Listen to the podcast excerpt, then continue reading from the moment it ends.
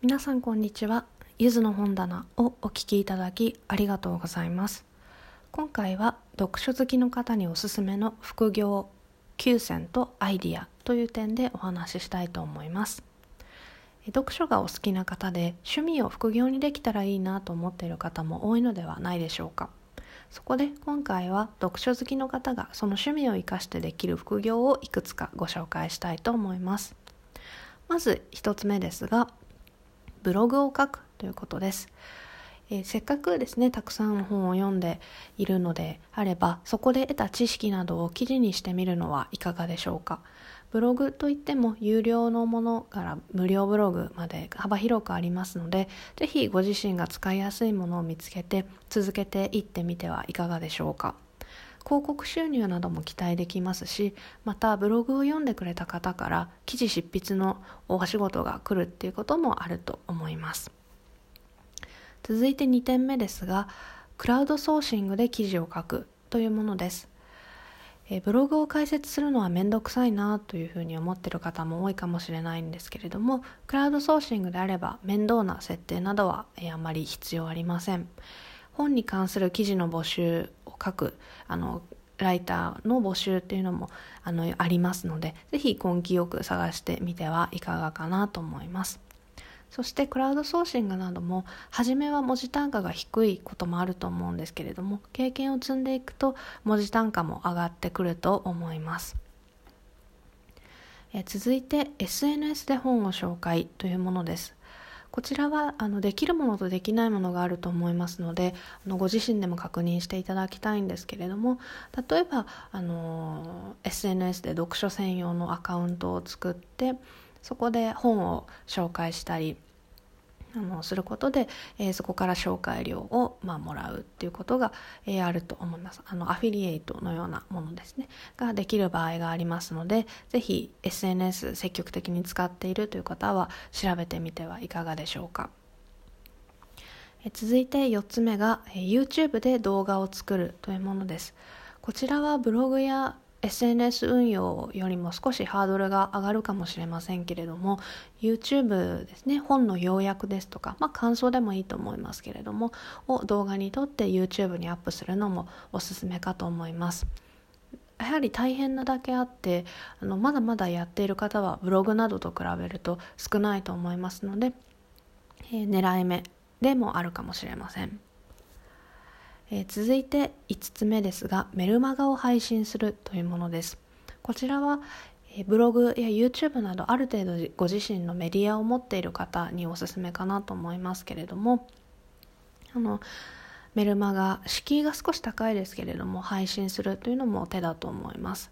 え、書評をですね週に一度メールマガジンとして送ったりですとか、え、新しく公開した記事や動画なんかに、えー、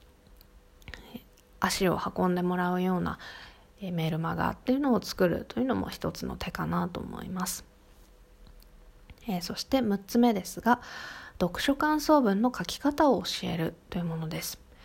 例えばあのストアカですねストリートアカデミーなどでレッスンを開くこともできますよね。そこで読書感想文の書き方などを、まあ、例えばお子様向けでもいいですし、えー、大人の方向けでももちろんいいですしそういったことを教えることができると思います。特にあの長期の休みですね夏休みなど子どもの感想文の課題が増える時期には需要も多いのではないかと思います。えー、続いて、えー、7つ目ですが読書感想文を代行こちら、えっと、私は実際にしたことはないんですけれどもここならなどであの読書感想文の執筆ですねを代行していらっしゃる方もいてまあちょっとグレーゾーンというか、まあ、どうなんだろうなというところがあると思うんですけれども、まあ、そういったビジネスがあるっていうことは、まあ、需要もあるということだと思うので、まあ、気になる方は調べてみてもいいのではないかなと思います。えー、続いて8つ目が読んだ本を売るというものです。こちらかなりシンプルで簡単ですよね。ご自身で読んだ本あの一度しか読まなかった本ですとかがもしあればあのフリーマーケットの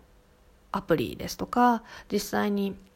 古い本屋さんに売りに行ったりしてもいいと思いますしあのいろいろとできることはあると思います特にですね珍しい本だったり人気の本であればあのすぐに売れると思いますし品あの質が良ければあの保存状態が良ければあの少しその引き取ってもらうあの値段も少し上がると思います。そして最後に、えー、9つ目ですがセミナー開催というものです。こちら今までご紹介したものの中でもあのかなり難易度が高いものかと思いますけれども例えばあのビジネス書とか実用書とかを主に読んでいらっしゃる方であればそういった意識の高い方々に向けたセミナーっていうのをあの開催するということもできると思いますただこれもやはりあの何もない状態からいきなり始めるというよりはやはりブログやウェブサイトや YouTube など何かしらのこうメディアを持っていてそこでまずは実績とあとは少し名が知られるようになってからという、えー、ところかなと思います。今回ご紹介した内容はブログでもご紹介しています。合わせて、え今回の、え内容に、え関連するおすすめの本もブログでご紹介していますので、ぜひ概要欄にあるリンクからご覧いただけたら嬉しいです。それではまた次回お会いしましょう。